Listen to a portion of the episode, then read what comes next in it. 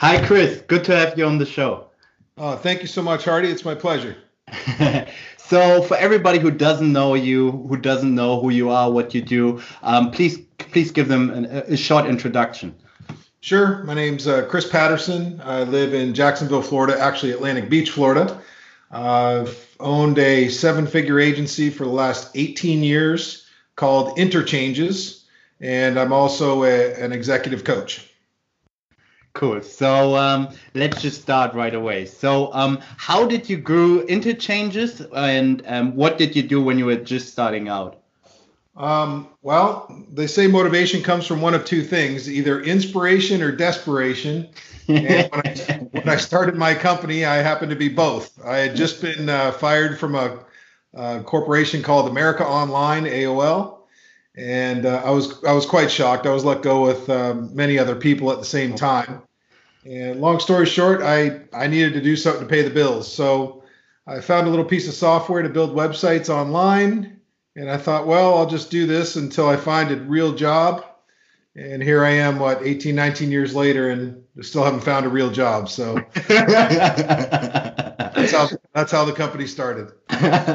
So how did you go about the whole customer acquisition thing? Were you cold calling people or knocking on doors, or what did you do to to to grow the business in the early days?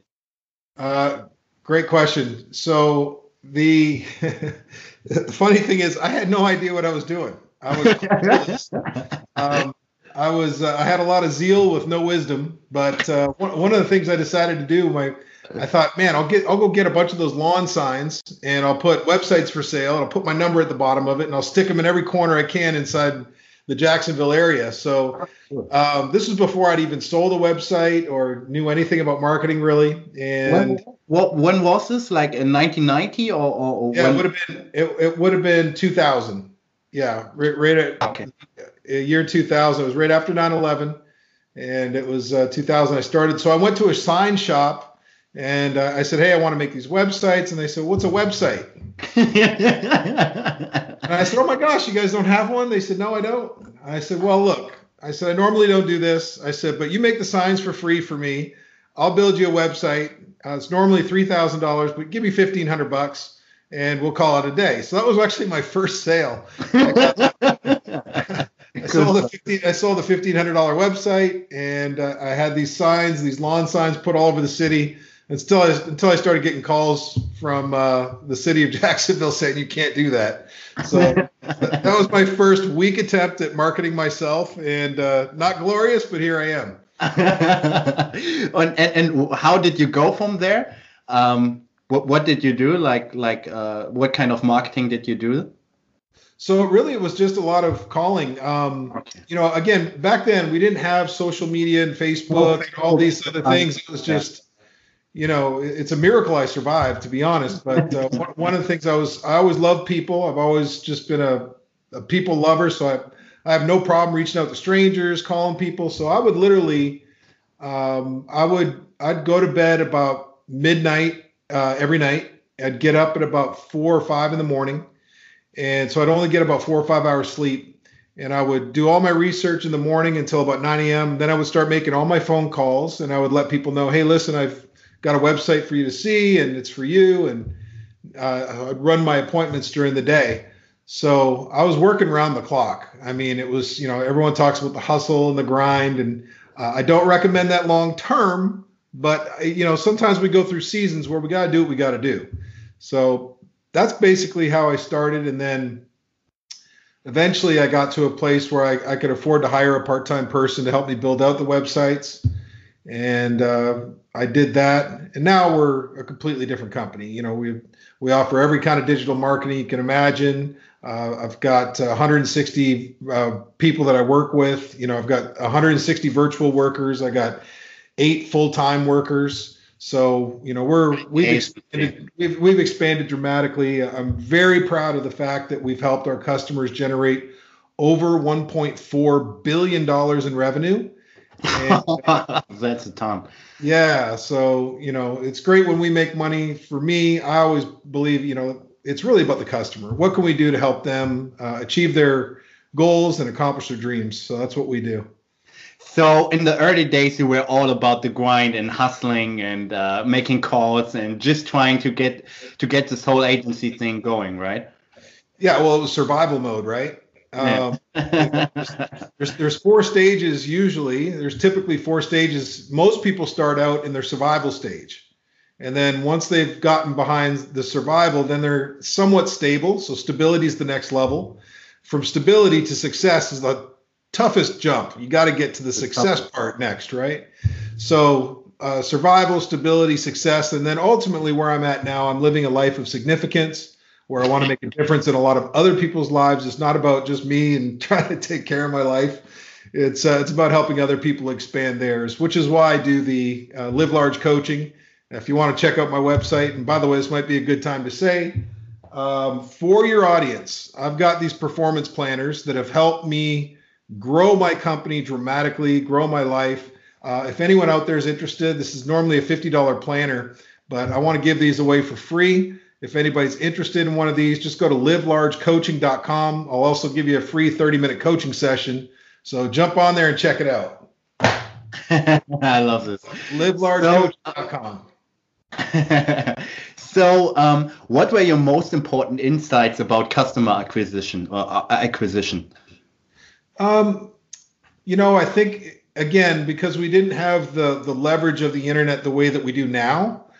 Back then, it was just uh, persistent consistency. Um, you know, you know, every day, how many phone calls can we make? How many um, trade shows can we go to? How many Um, networking events can we be at? So it was a lot of face-to-face. It was just really trying to get in front of people. By the way, that model still works extremely well. You know, uh, they say sometimes the worst place to be if you're trying to make money is behind your computer. Uh, the, the, the, the, the, the best place is to be out and about and meeting people. And, you know, now it's beautiful because here we are. Yeah, we can do a virtual handshake the way we have it now. So it's really a lot easier nowadays than it's ever been. Uh, competition has increased and people have gotten better at their craft, all those kinds of things. But nevertheless, it's uh, it's getting belly to belly, people to people. That's really the best way to grow your business, especially if you're just starting out. Okay, so so let me rephrase it because like a lot of young people in their early twenties are now listening. So um, what are common mistakes you see people do when they try to acquire new customers? Um, I think I think that, you know, I kind of just mentioned the first one. Um, is just trying to do everything digital. I mean, eventually, you you know, people still buy from people. You know, yeah. So eventually you got to get offline. You got to meet people. You have to have a phone call, at least a Skype conversation or a Zoom conversation. I really think that's the best way to to do it. But a lot of people are they're afraid of the phones. My goodness, you know, I, I, I I've hired a lot of millennials, and I understand they've grown up and they've texted everybody from the time they were two years old. And uh, they don't know how to have a conversation anymore, um, or they're afraid to. I shouldn't say they don't know how. They're just afraid to because they're not used to it. I would say the biggest hurdle for a young person to get over is learn how to have face-to-face conversations, build relationships. Um, you know, there's two things that are more important to me than any amount of money. And number one is the reputation that I'm building and the relationships that I'm building along the way. So if you can have that focus. How can I build great relationships long-term? Relationships. How can I build a phenomenal reputation? The rest will usually follow over a period of time. Yeah, I love this. So um, what, what, what would be your best advice on building a, a great reputation? Um, that's, that's simple, but not easy. So, um, you know, I think, I think the word integrity comes to mind. Yeah. And do what you say you're going to do. If you tell somebody, hey, I'm going to call you on Tuesday at three o'clock, you better call them on Tuesday at three o'clock. You and I had a quick conversation. We booked an appointment. Boom, you you you uh, reached out to me uh, a half hour before we were going to meet. Yeah. Uh, let me know, hey, I'm looking forward to it. But just doing what you say you're going to do, the little things. I'm telling you, if you want a strategic advantage in business, because nobody does this anymore, do what you say you're going to do. And and the, oh, I forgot, no, I'm sorry. And the next thing you know, you're too embarrassed to even reach back out to them. Just do what you say you're going to do. And that goes after the sale too. If you tell somebody, hey, I'm going to have you report to you by the fifteenth of every month, it better be there on the fifteenth of every month. But that just builds trust. It builds relationship little by little by little over a long period of time. And, and I think this is a very, very, very important because like Um, people are always stuck in all those big things, but these little things really matter now, really, really important. And I think most people, especially in their early twenties, are very unreliable, right? Well, yeah, and that's not just the millennials. I was the same way when I was in my early twenties. You know, I think I think we're just folk, we're we're transitioning now. This is how my life was. I'm not blaming everybody out there that this is how. But for me, I was so self-absorbed. I was so just me, me, me. If it didn't help me, then I didn't care. And I just got so caught up in being so self-absorbed, and it actually made me really unhappy. One of the things that changed my life was uh, a mentor of mine, very famous guy back in the eighties and nineties for sure. His name was Zig Ziglar. Oh, whoa, whoa. One of the best sales trainers in the world, right? Great, the one of the greatest speakers, motivators, salespeople. Amazing. And uh, I had the opportunity to be mentored by him every Sunday for an hour every Sunday uh, for twelve months. And uh, one of the first things he taught me was a quote. It's uh, you can have everything you want in life if you'll just help enough other people get what they want.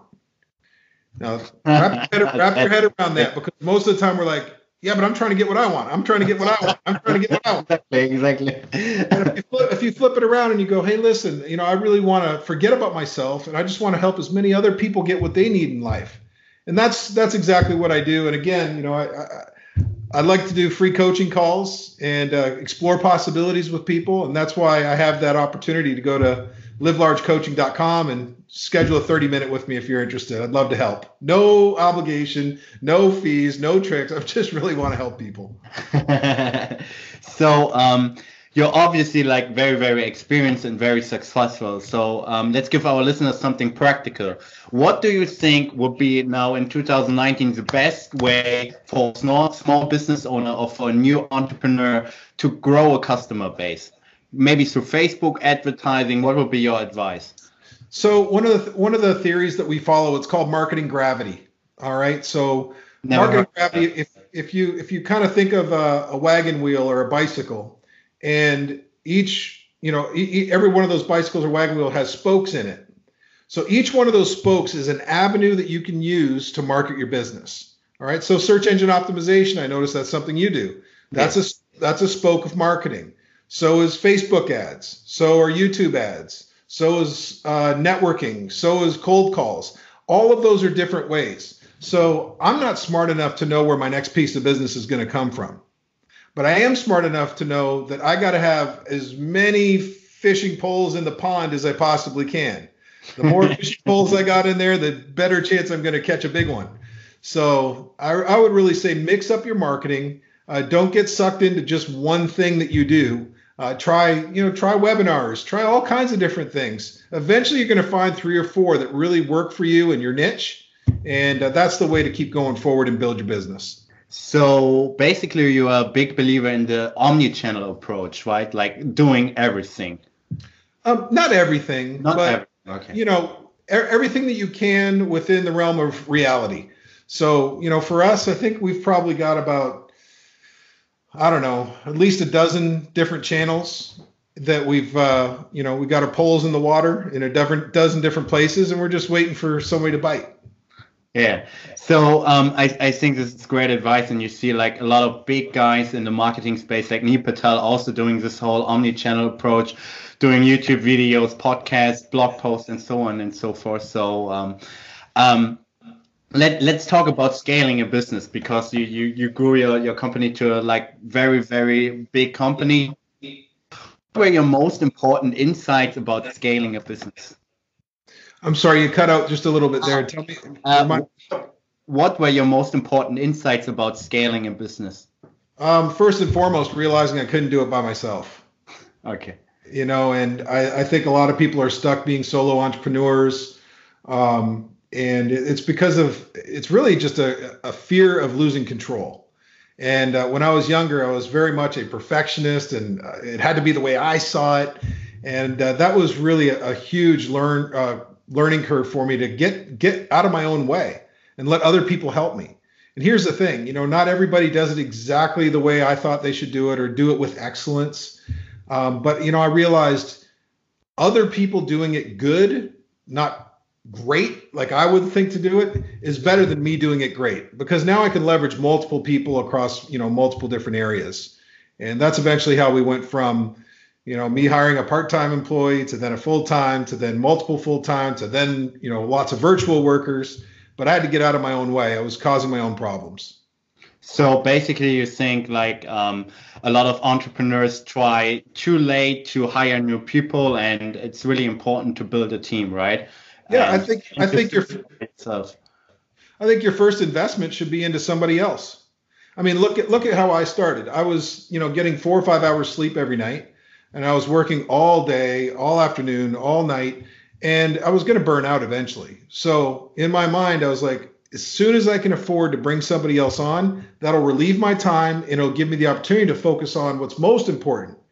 Uh, by the way, what's most important if you're running an agency or a business, sales and marketing, sales and marketing, sales and marketing. Nothing else happens until you do some marketing and you get some sales. So it's really important to follow up on those two. So I shouldn't have been building logos. I shouldn't have been designing websites. That was not what was going to build my business. Handing that over to somebody else to do was then the perfect opportunity for me to continue to grow the business through sales. So um, we also had like a few podcast guests on the show who were talking about that uh, some entrepreneurs are um, trying to scale their business too fast. So what are your thoughts on, on scaling a business too fast? Well, the the two worst things about growing a business is number one, growing too slow, and number two, growing too fast. So, so you got to kind of find that happy medium. Um, you know, there's some people that can double, triple their business, but they've already got their systems in place. They've already got the right people in place.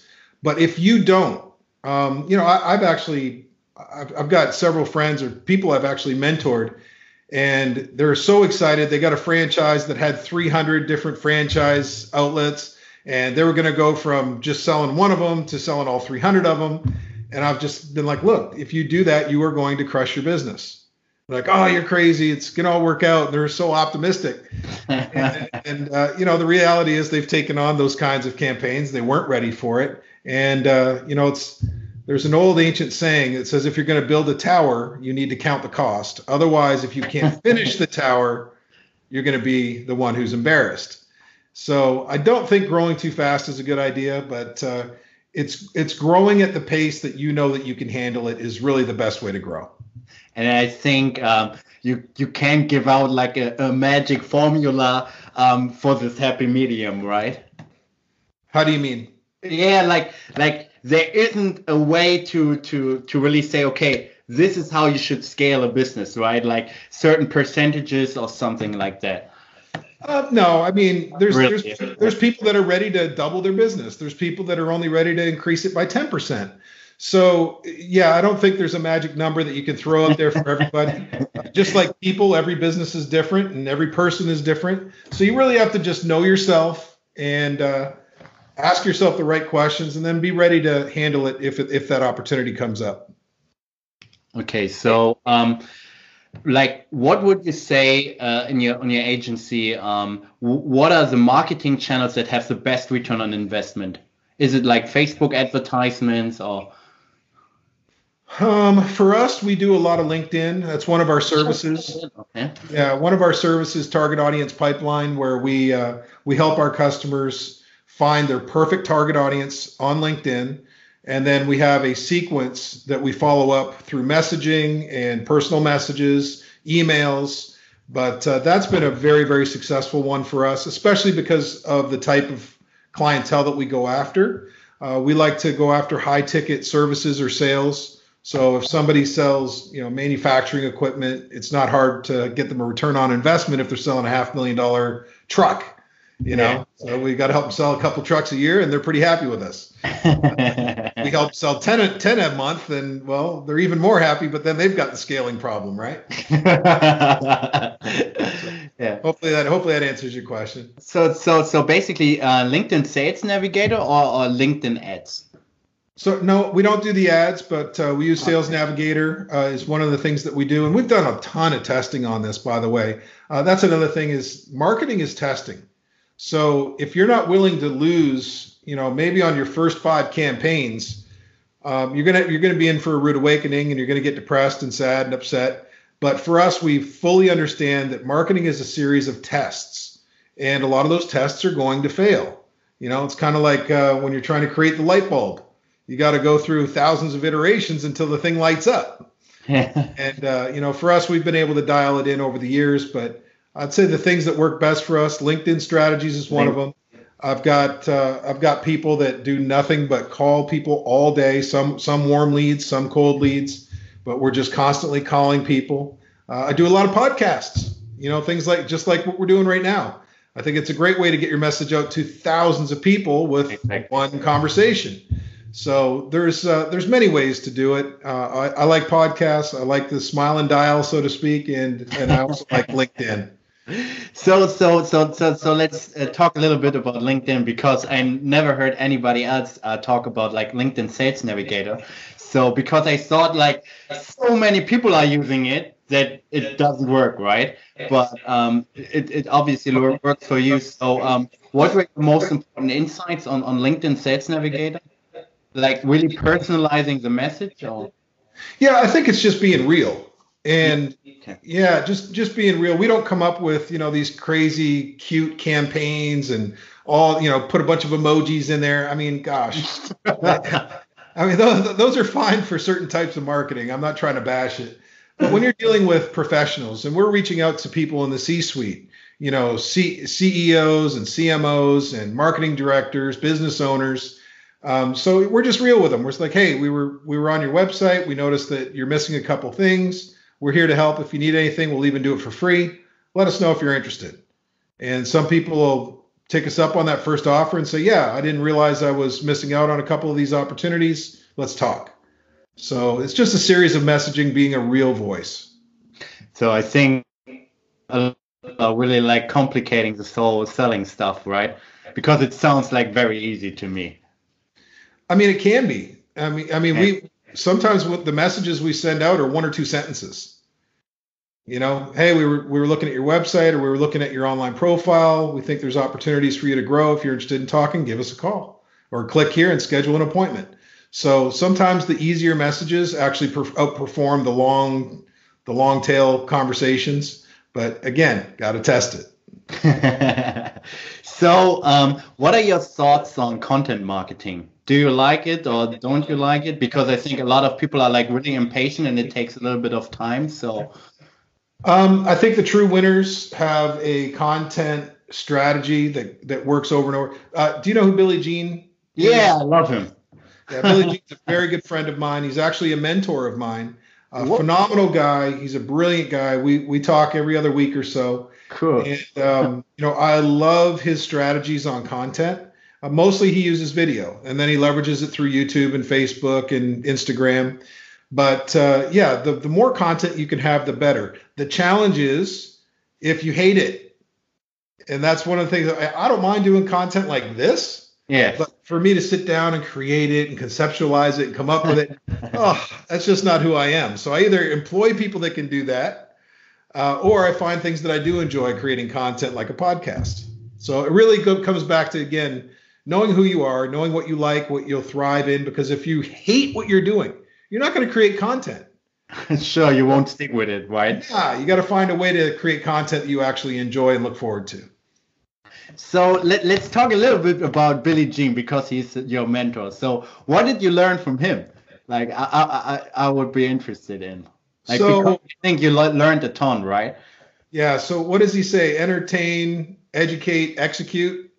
That's kind of the three words that sum up his model. And uh, really what he does is he, he entertains you, gets your attention online uh, through a really cute video. And he does like Wolf of Wall Street. Yeah, I love this ad. It's so good. Yeah, his, so his, good. Video, his video ads are fantastic. So, um, you know, he's really just opened my eyes to the power of video, the power of the internet, how to leverage these uh, paid advertising platforms like YouTube and Facebook.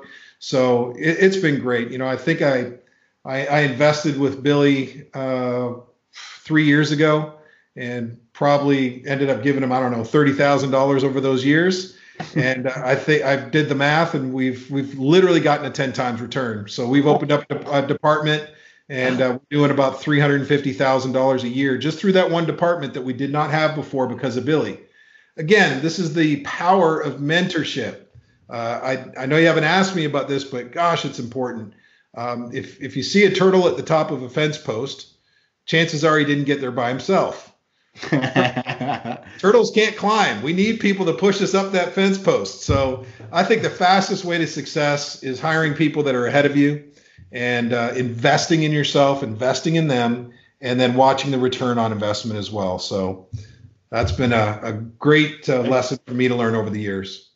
So um, I, I was just reminded of about like one ad I saw from Billy Gene, and it was like a Facebook ad. It just started like, wait, wait, wait, wait, wait, I paid for this. And then he pitched the stuff. I was like, this guy is a genius. I just love him. uh, he, he really is a very special individual. Um, I'm, I'm very grateful for my relationship with Billy and everything that he's taught me. And, you know, it's, He, he's a he's an incredible guy.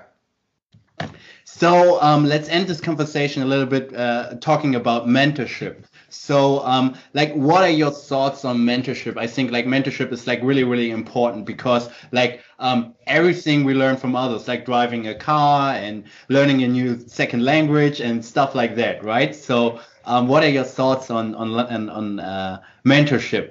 Speak a little bit to the. I mean, I've. Put it this way, I, I can figure things out on my own, but I'm I can be lazy to do that. Yeah. And, and it takes a lot of time to figure it out on your own. So if you want to speed up your success with any decent mentor or any, anybody that you hire as a coach, typically you can speed up your success by three times. So if you want to make a million dollars in the first year, well, that's probably going to take you three years.